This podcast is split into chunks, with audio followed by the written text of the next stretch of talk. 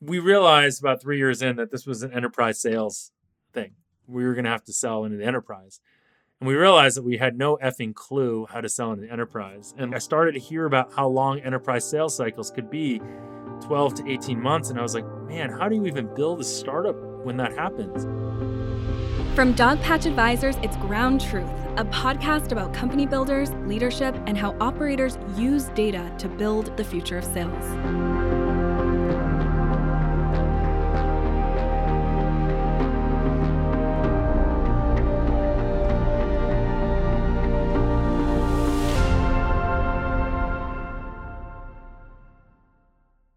It's difficult to succinctly describe Jeff Ma's impact on data. There are countless ways he's given us another lens to analyze the world around us. In business, he quite literally wrote the book on how to use analytics to make better decisions. In sports, ESPN taps him on the shoulder for his predictive analytics wisdom. After all, he founded one of the first fantasy sports stock markets. And many of you might know Jeff for being part of the world famous MIT Blackjack team. Yes, he was the inspiration for the movie 21 and the book, Bringing Down the House. We touch on all of that in our interview with Jeff. But this is a very different kind of episode. We spend less time deep in the data or at the card table. This episode is for all the leaders who are thinking about how to hire their next rising star in data. Their organization's Jeff Ma, someone who's going to lead sales and go to market with a multidisciplinary, multidimensional approach.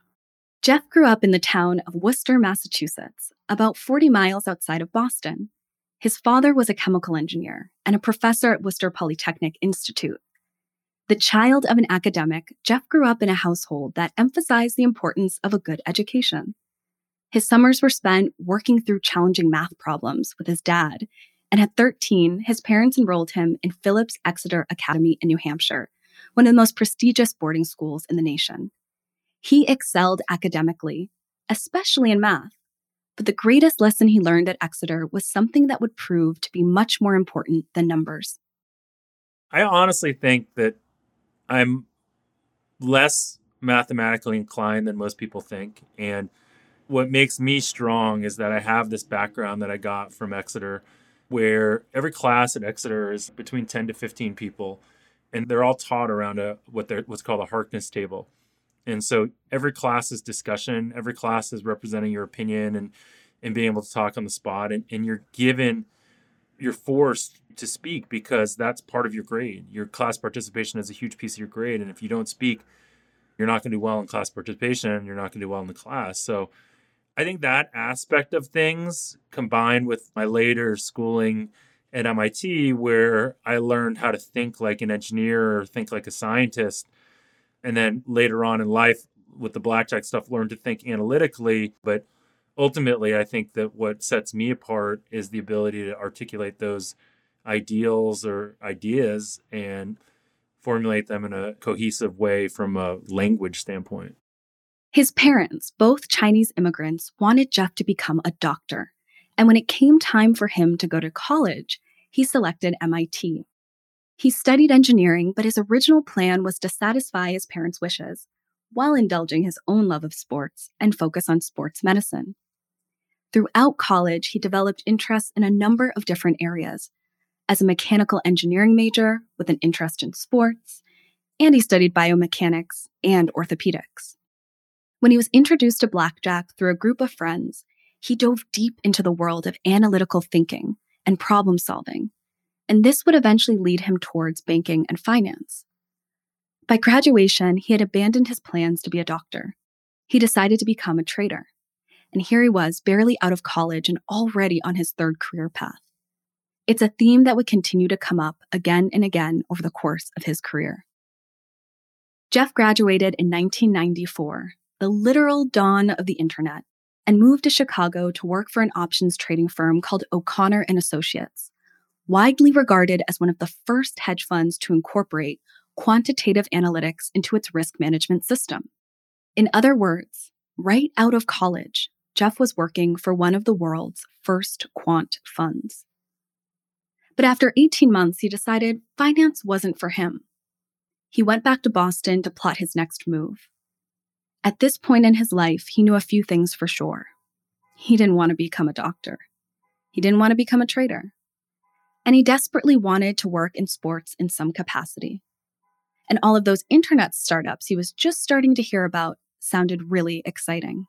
So I went to go do that job in Chicago. I was there only like a year and a half and just found that finance really wasn't my thing. And then moved back to Boston for a few reasons. One was because of the blackjack stuff. I was really starting to get involved with that, and that was a big part of my life. And two was I thought getting involved with startups would be an interesting way to go.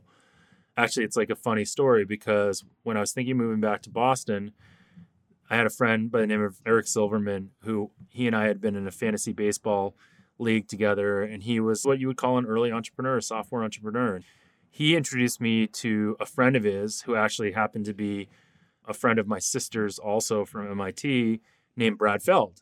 And Brad, I would say he was like an early angel at that time. He had, I think, sold the company to SoftBank and was kind of dabbling around Cambridge.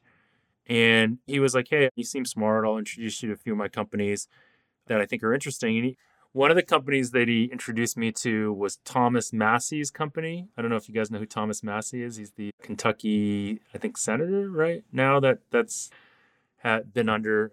And then another was a company called IS Robotics, which was started out of the MIT AI lab. Rod Brooks, the robotics godfather, and they were doing research robots, and robotics seemed kind of interesting. So I went to go work there, and there were only about nine or ten people there and I left there after a year because to me it was such a shit show. Like I just didn't really like believe that they were ever going to become successful. They were honestly bidding on a bunch of government contracts or research contracts, building robots to satisfy those, but they would often under budget it so that they win the contracts and they would procrastinate like you do when you're in school and they would pull two weeks of all nighters to get the project done and they get the project done well enough that they would get another contract but I was just like, these guys are never going to amount to anything. And fast forward, I don't know, whatever, I guess 23, 24 years, and they now make the Roomba.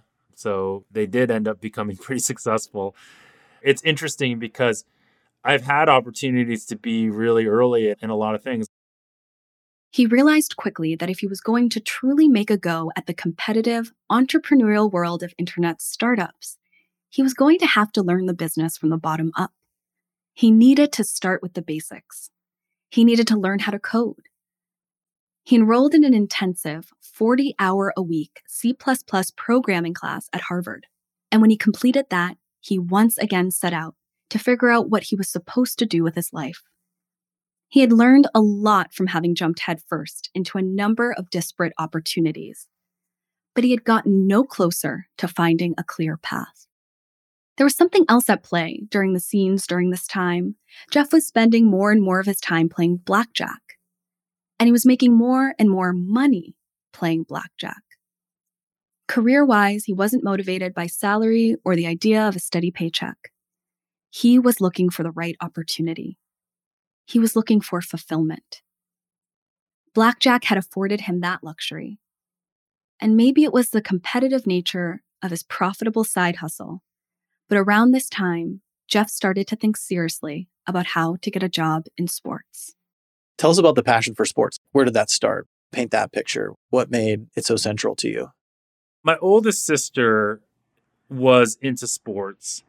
And I think that I liked to hang out with her and talk about sports. We create almost like Strat-O-Matic type baseball games for us to play using dice and things like that. And I remember she cheated me but she was an older sister. She's like supposed to cheat me, I guess. But yeah, no, I think that was, I mean, my dad wasn't really into sports and he got into them because I was so into them. Wasn't necessarily because he himself was that into them. So I don't think he's the one that led me there. I really don't know how I got so into sports, to be honest. It's an interesting question that I don't really know the answer to. So, Jeff, the story of you being involved in the MIT Blackjack team and, and the work you guys are doing to go and try to bring down the house as the as the book calls it is well documented. Many of us have read the book. We've seen the movie, but during that time, what was the goal or sort of your personal reason for being a part of it? Was the intellectual pursuit? Was it money? Talk to us more about what motivated you to go down that path. Yeah, the formative, the reason I got involved with it in the first place, and it's actually like a funny story because the MIT Blackjack team has been around for many, many years, and it's been around before me. There's been tons of different versions of it. And when I was at MIT, it was a circle that kept closing in deeper and deeper on me. Initially, it was friends of friends that were doing it. Then it was some friends. Then it became my roommates and my best friends. And the summer after my senior year, I still lived in my fraternity. And I lived with a couple guys that were not in my fraternity, but they were like two of my best friends. And they were playing blackjack that summer. And I started dabbling in it. But to be honest, I was never comfortable doing it because I'm brought up from a very conservative environment where the idea of sort of gambling for a living didn't seem right. So I definitely resisted joining on with this crew. But then I basically started spending more time with them and I went on a few trips with them. And I remember the first trip I ever went on, we flew down to Atlantic City and we saw a fight in Atlantic City. And I want to say it was like Sugar Ray Leonard and, someone like that. It was like his like comeback. And we stayed in this incredible suite. And I think the Taj Mahal in Atlantic City until this 21 year old kid from Worcester, Massachusetts, born of poor Chinese immigrants, walking into the Taj Mahal in Atlantic City, I might as well have been walking into the Taj Mahal in, in India because it, it seemed that amazing to me. Eventually, what happened is I was living in Chicago and I was incredibly homesick. And it was Thanksgiving of the year after I graduated. And I remember my dad, my dad is not like a super emotional guy. I talked to him on the phone and he heard in my voice how like sad I was that I couldn't go home for Thanksgiving.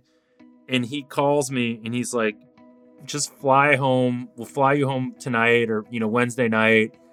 You can go back Thursday night. You'll at least be home. You know, Chicago to Boston is only a two hour flight. It's like, it wasn't, it, all this stuff now seems so ridiculous that it was such a big deal to me. And then, but anyways, the point is that after I got off the phone with my dad, I talked to my buddies that were playing blackjack, and they're like, "Hey, we're going to Vegas this weekend.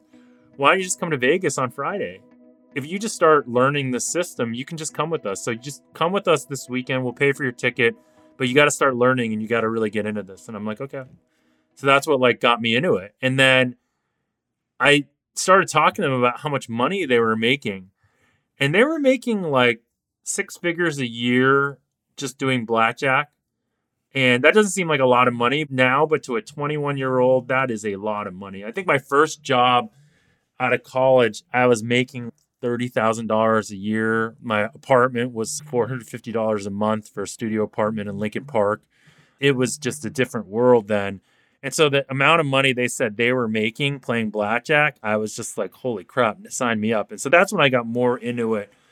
But I don't know if I was ever really into it for the money, to be honest. Like I was in it because the teamwork aspect of it, the camaraderie and the sort of beating the system and and the trips were really fun. I mean, they were a lot of hard work, but they were really fun. It was fun to get treated really well because they always think you're high rollers and like that world of being a high roller where you get everything comp. I definitely embrace that and it's had probably almost too much of a formative uh, impact on the way I live my life now.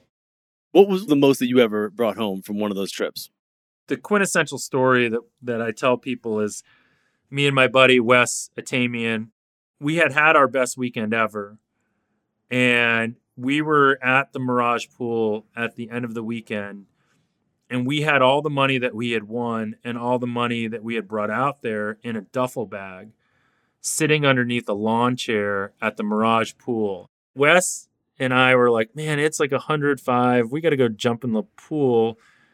and we were like, "Can we leave this bag here? Probably no one knows what's in it. No one's going to take it." And I was, like, "Well, how much money's in there?" And he said, "Well, it's the money we brought out here, which is five hundred forty thousand, and the money we won, which is four hundred fifty thousand. So it's about nine hundred ninety thousand dollars total. Do you think we can leave it here?" And Wes was like, "Yeah, I don't see why not. It's not like it's a million dollars." Going back to like you mentioned earlier, just the concept of joining this blackjack team that there was this either mental barrier or perceptive that you couldn't or shouldn't do it, that it felt like gambling for a living maybe wasn't a thing that you should do. How did you get over that? Or what was the moment where you felt like you were going into it? Or did you never feel like you were? Was it the the Thanksgiving weekend or how did that come about? In many ways, I don't know if I've completely ever gotten over it. I mean, I think that the way that the book came about was that Ben Mezrich was a friend, a personal friend, and he had written six books at the time.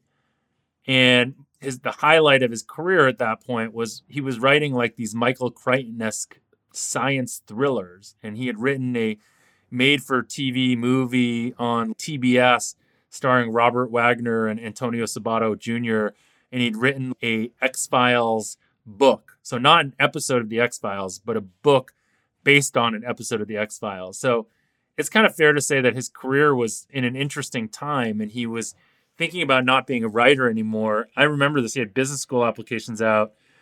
And I said, Hey, Ben, let's write a book about the blackjack stuff that we did. And part of the reason that I wanted to do that was I wanted to completely tell the story for my own self. I don't want to say validation, but just something about it. I wanted the story to be mainstream and I thought people would want to know. Now, there's a lot buried in here, right? Which is that one, card counting in itself is almost the antithesis of gambling because you have an advantage and your advantage is quantifiable and mathematical.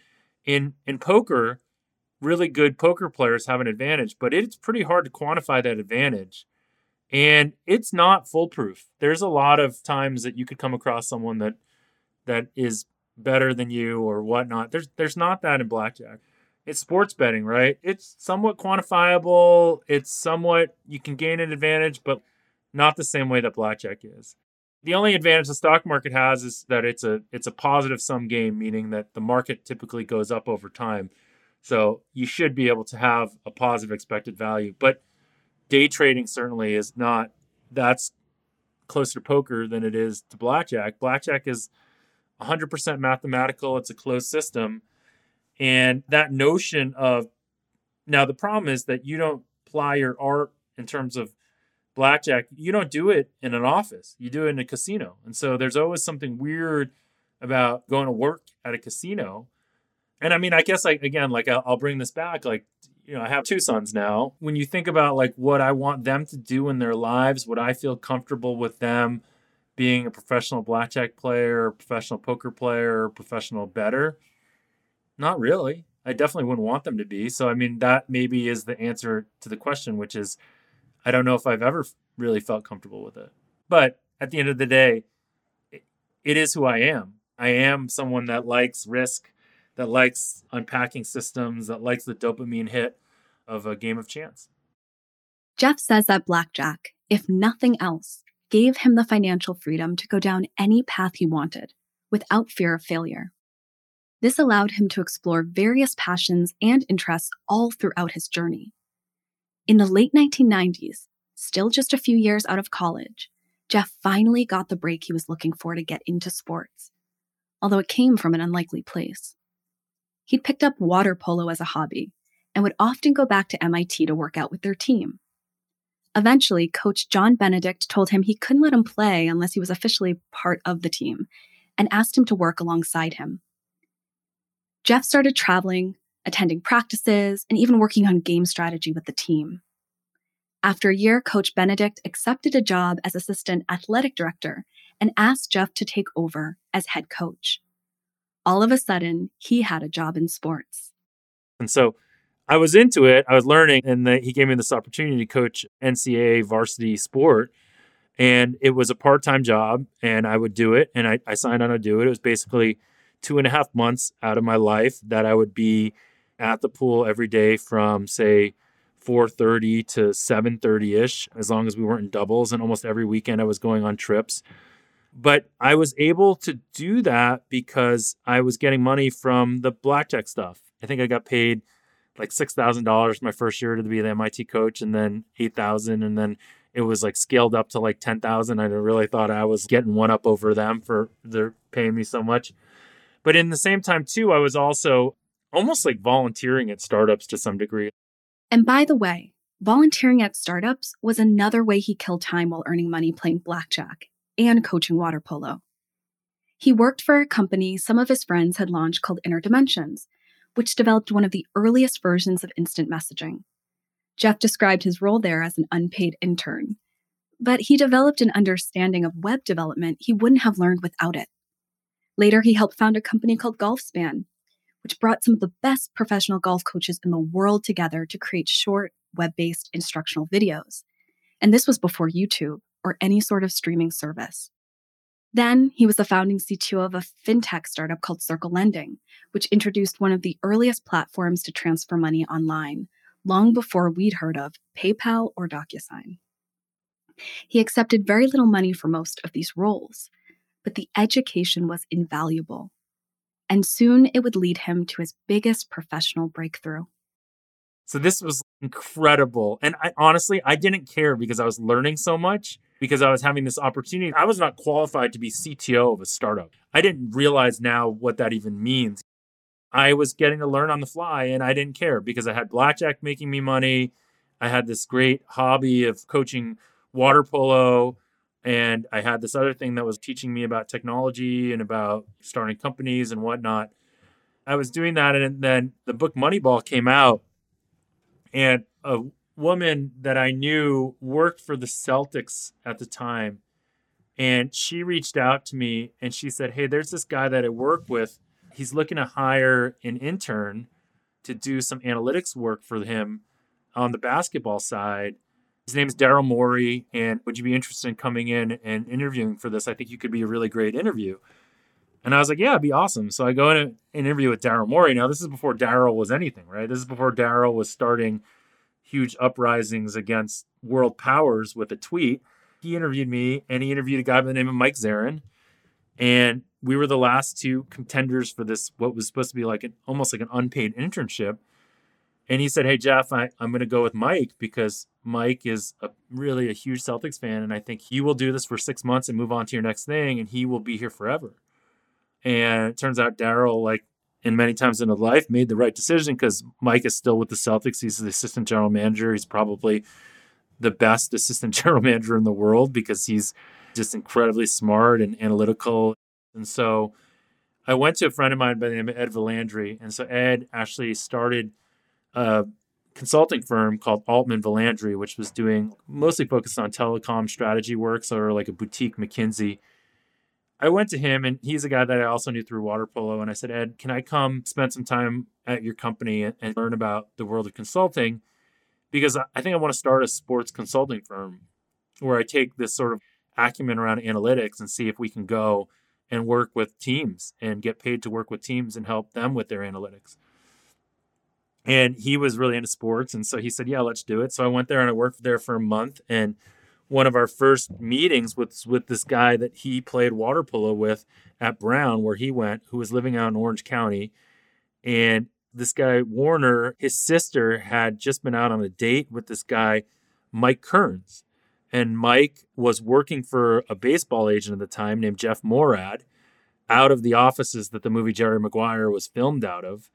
And he was working with Leigh Steinberg and originally David Dunn, who were some of the big OG names in sports agent business. Mike was the chief of staff for Moorad, and they were evaluating new ideas and concepts in the world of sports. So Warner went and talked to Mike about what Ed and I were trying to do in the world of sports analytics. And Mike immediately was like, Oh my God, I want to meet this guy. And so there was a poker game set up for us to all go play poker at Warner's house. And the next day, we were going to do a three hour meeting with Jeff Moorad in Jeff Moorad's offices. Also at this poker game was one of Jeff's personal heroes, Oakland A's general manager Billy Beane. He had been the focus of a groundbreaking book by Michael Lewis called Moneyball. The book explained how Beane began using data and analytics as a way to assign value to a baseball team's players. The results upended more than a century of conventional wisdom around what made a player most valuable to a team. The impact of this book changed the face of baseball. And in the ensuing years, His methods have been adapted and incorporated by just about every other professional sport. But when Beane showed up at the poker game, he had something else on his mind. It was an idea for a sports betting business that would allow users to buy and sell athletes like stocks. This was a time when fantasy sports was becoming big business and quant analytics was transforming both sports and trading. Beane would eventually serve on the company's board of directors. And Jeff, he desperately wanted in. We just have this idea. And of course, that moment, I was like, I mean, this is, I'm a sports fan. Like, this is what I want to do. Like, maybe this is my calling. And I actually remember kind of thinking, like, yeah, this isn't that great an idea. I don't totally buy into it. It's too complicated, blah, blah, blah. But let's go after this. And so we went after it. Mike and I started this company and we moved to Silicon Valley, San Francisco specifically. I never thought I was going to leave the Boston area. Was on a plane to, to San Francisco, I think four months later, to start a new life there. And that sort of kicked off when we were fundraising for this, we met with a guy by the name of Kevin Compton. And Kevin was the owner of the San Jose Sharks at the time. He was the operating partner at Kleiner Perkins during the heyday. He and I, we met with Mike, and, and he basically offered to finance the company, put a million dollars in and be the seed funding.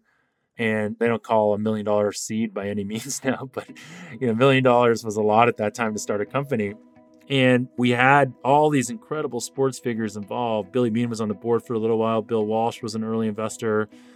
Jerry West was an advisor. It was an incredible experience. But three years into that, we had spent like $15 million and the company was just, it wasn't successful. We had a tiny niche business and we had a tiny dedicated bunch of users, but they were just niche. And we realized that at that time. And so Facebook opened their platform right around then. And we had some young people at the company. A common friend of ours named Brian Mead was basically like an unpaid intern, but he was very much on, in touch with what was happening in technology. And he really believed that we should fundamentally think about building something on Facebook.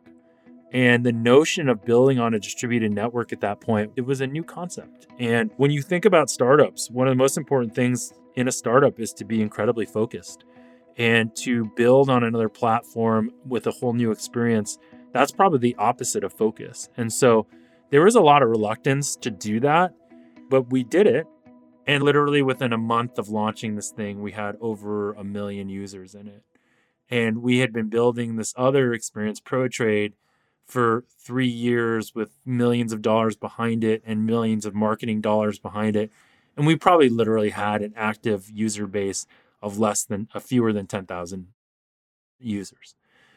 So we basically decided to go all in on Facebook and the iPhone and distributed platforms. And that was really a huge move, probably one of the biggest moves in my life that sort of ended up becoming successful. We sold that company to Yahoo in 2008. Now, if you remember what was happening in 2008, the economy was not doing particularly well.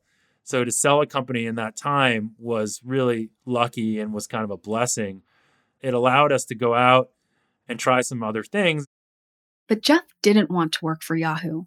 He had spent his entire career taking opportunities only because of what he thought he could learn from them.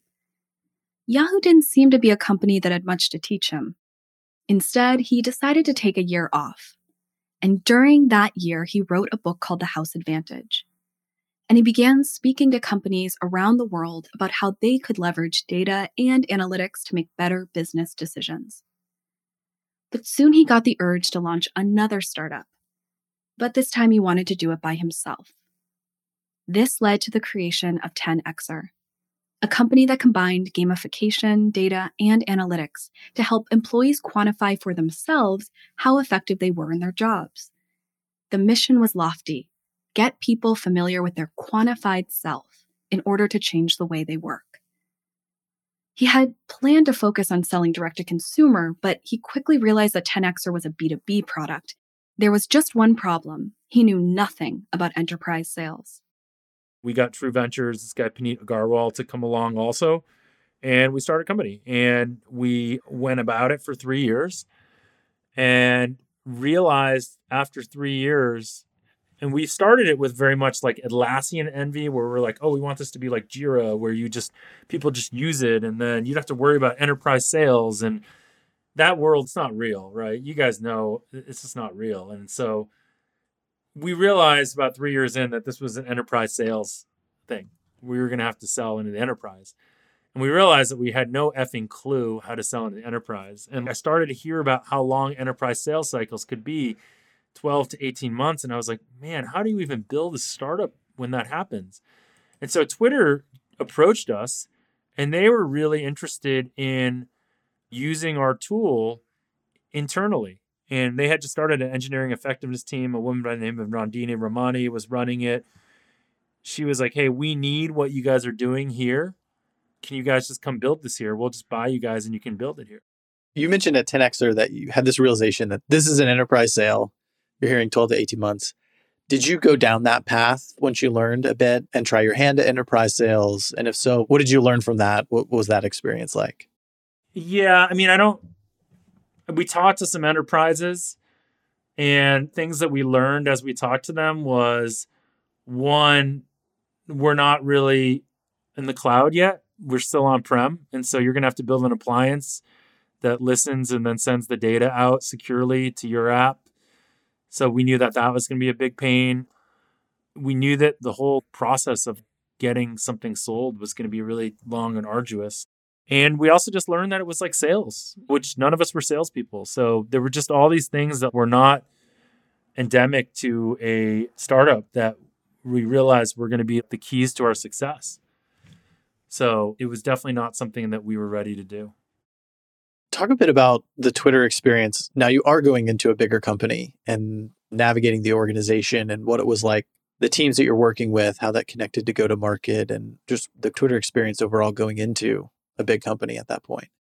Yeah, I mean, so Twitter was, it had become incredibly important to me personally during my time at 10Xer because when I was at Pro Trade and Citizen Sports, they started a Twitter account for me, but then our PR people kind of ran it. I think those were those days when people did that, right? And they like kind of just like would tweet stuff out. And I didn't use it myself. And then when I started 10Xer, I realized, holy crap, this is an important way for me to network with people and to market my product. And all these tech people and writers and developers, they're all on Twitter. So I need to start really using my Twitter account. So I did. And it became the number one app for me. Like open my phone, it was Twitter. And so the idea of going to work at Twitter after having that sort of fanboy of the actual product, being that fanboy of the product, it was really fun. So tell us a little bit about the journey from mm-hmm. Twitter to Microsoft. Obviously, Microsoft's gone through a lot of changes, almost all positive over the last five to seven years. What got you excited about this experience at Microsoft? And walk us through the sort of recruiting process and figuring out that this was something that you wanted to bet on next. Eric Boyd reached out to me and he was like, Hey, Jeff, we have this kind of interesting opportunity that one of my colleagues, Charlotte Yarkoni, has on her team leading this sort of startups thing.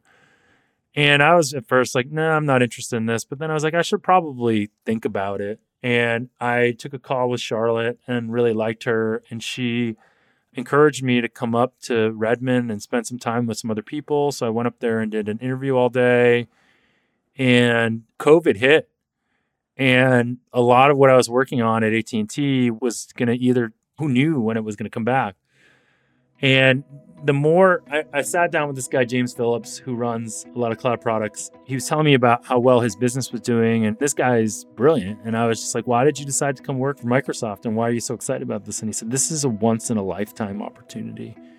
And when he said that to me, I realized that the startup's role that they were suggesting for me was that way also. It was a once in a lifetime opportunity to take something as iconic and powerful and important as Microsoft and really expand it to the startup, expose it to startups at large and in a scalable way.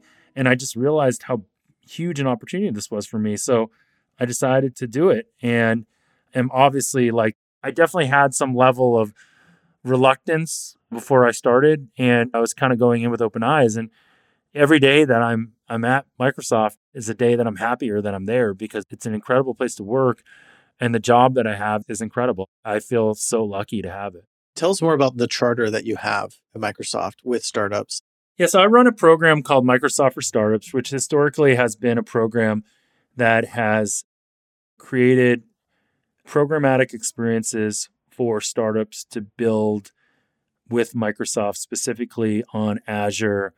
Before I got here, there wasn't a clear understanding of where is our place in the ecosystem and how do we ultimately double down on that and be focused on that? And where have we as Microsoft earned the right for your business? And in many ways that's for post product market fit companies that are trying to sell into the enterprise we have earned your right. We have earned the right for your business because we allow you to really accelerate your business by mm-hmm. you know connecting you with customers by allowing you to transact in the marketplace and avoid procurement. We have programs where we will bring customers to you. We have all of the iconic fortune 100 companies. They're all on our technology and they're all our partners and bringing us their customers also. They're bringing innovation to them is incredibly important. Tell us a bit about on the data side and the podcast data and the future of sales, you mentioned co-selling opportunities. Are there aspects of the data combined with the co-selling that how that it is enabling a team to solve the problem of selling to enterprise, which as you described, right? Even after you get to product market fit, getting those relationships, the 12 to 18 month sales cycles. What is Microsoft bringing to the table in terms of data and in combination with that co-selling and marketplace model?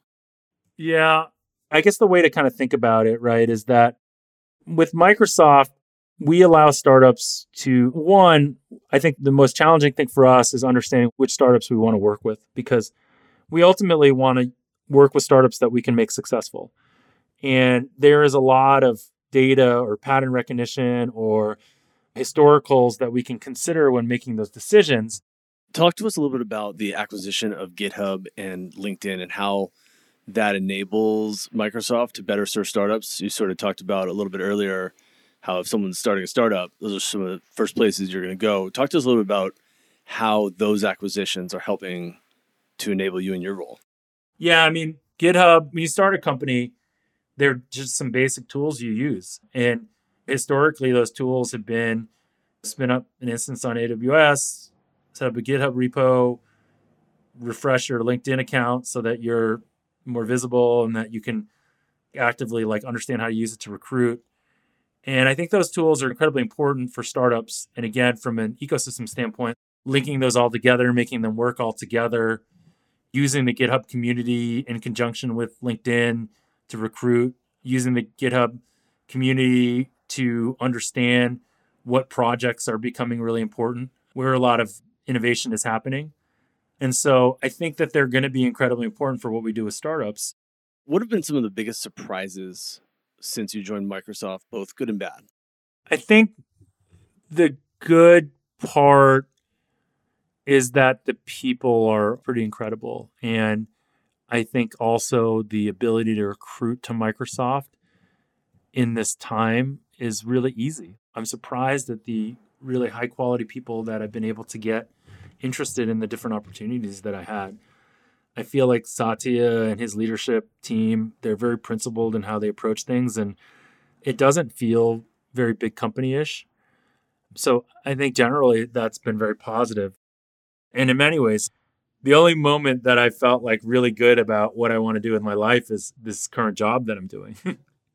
this is like the first time I felt like, okay, this is a place that I could be at for a while there's a mission that's important, there's a business opportunity that's important, and there's resources behind it that feel stable. In terms of the negatives, I honestly don't have a lot of negatives. I, I think with a big company, the, the challenge is that there is a lot of communication that needs to happen on places where there's overlap. Otherwise, you create a ton of inefficiencies. And then I think that that's the big thing is how do you communicate well in a company of this size when there's so much happening that is typically pretty overlapping. If you could go back from everything that you've learned across entrepreneurship, sports, analytics, gambling, what would you do differently knowing what you know now and maybe some of your biggest regrets along the way? I think the biggest thing that I regret is people management.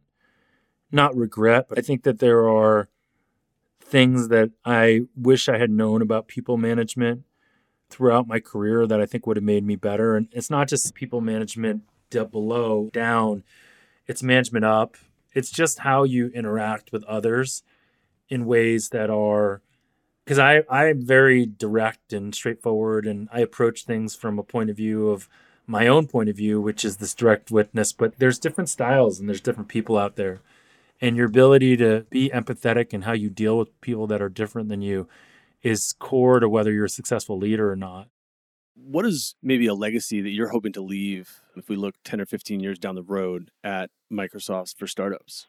In many ways, this role is interesting because I do have a long term perspective on it. And I think that's one of the most important things in life is to have a long term perspective as you think about the decisions you make. And that long term perspective is ultimately trying to change the startup ecosystem at large in a few different ways. One, fundamentally giving startups an opportunity to have a partner like Microsoft and Azure fundamentally from the beginning when they're building. So right now they probably don't even think about Microsoft as a partner. They think about building on AWS or GCP and they're not thinking about ultimately how do I build with someone like Microsoft that can actually make my business accelerate and my life easier down the road. And so changing that native decision, the formative decision on cloud is like something that I, I want to change before I leave Microsoft. The other is much more around the startup ecosystem at large. And the idea that opportunity is not equal amongst different underrepresented minorities or different groups, whether it's females, African Americans, Latin Americans, whatnot. There's just not the typical entrepreneur does not look very diverse. And so, how do we attack that problem from its roots and change it this isn't like a couple hackathons or some whatever. This is like actually like figuring out how we create more entrepreneurs from the underrepresented minorities and how do we give the tools to those people to actually allow them to become entrepreneurs. And there's some deeply rooted reasons why these areas are not diverse. And so changing that is a really important piece of what I'm trying to do at Microsoft. And knowing that I have Microsoft's resources to do that is incredible. Support for this podcast is brought to you by Clearbit. Clearbit is a marketing data engine that helps you deeply understand your customers and build a hyper efficient growth engine. We've known the team at Clearbit for about four years now and use Clearbit data for all our own projects. Just about all of our customers rely on Clearbit data to cut through the noise and focus their go to market teams.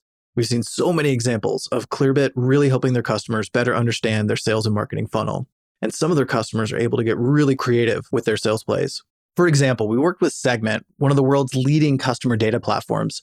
They're using everything from Clearbit Reveal to understand which companies are on their site from anonymous traffic, Clearbit Technographics to understand their technology profile and how good of a fit they would be for Segment, and Clearbit Prospector to identify the ideal contacts at each company. Thank you to Clearbit for sponsoring this episode. To learn more about Clearbit, visit clearbit.com.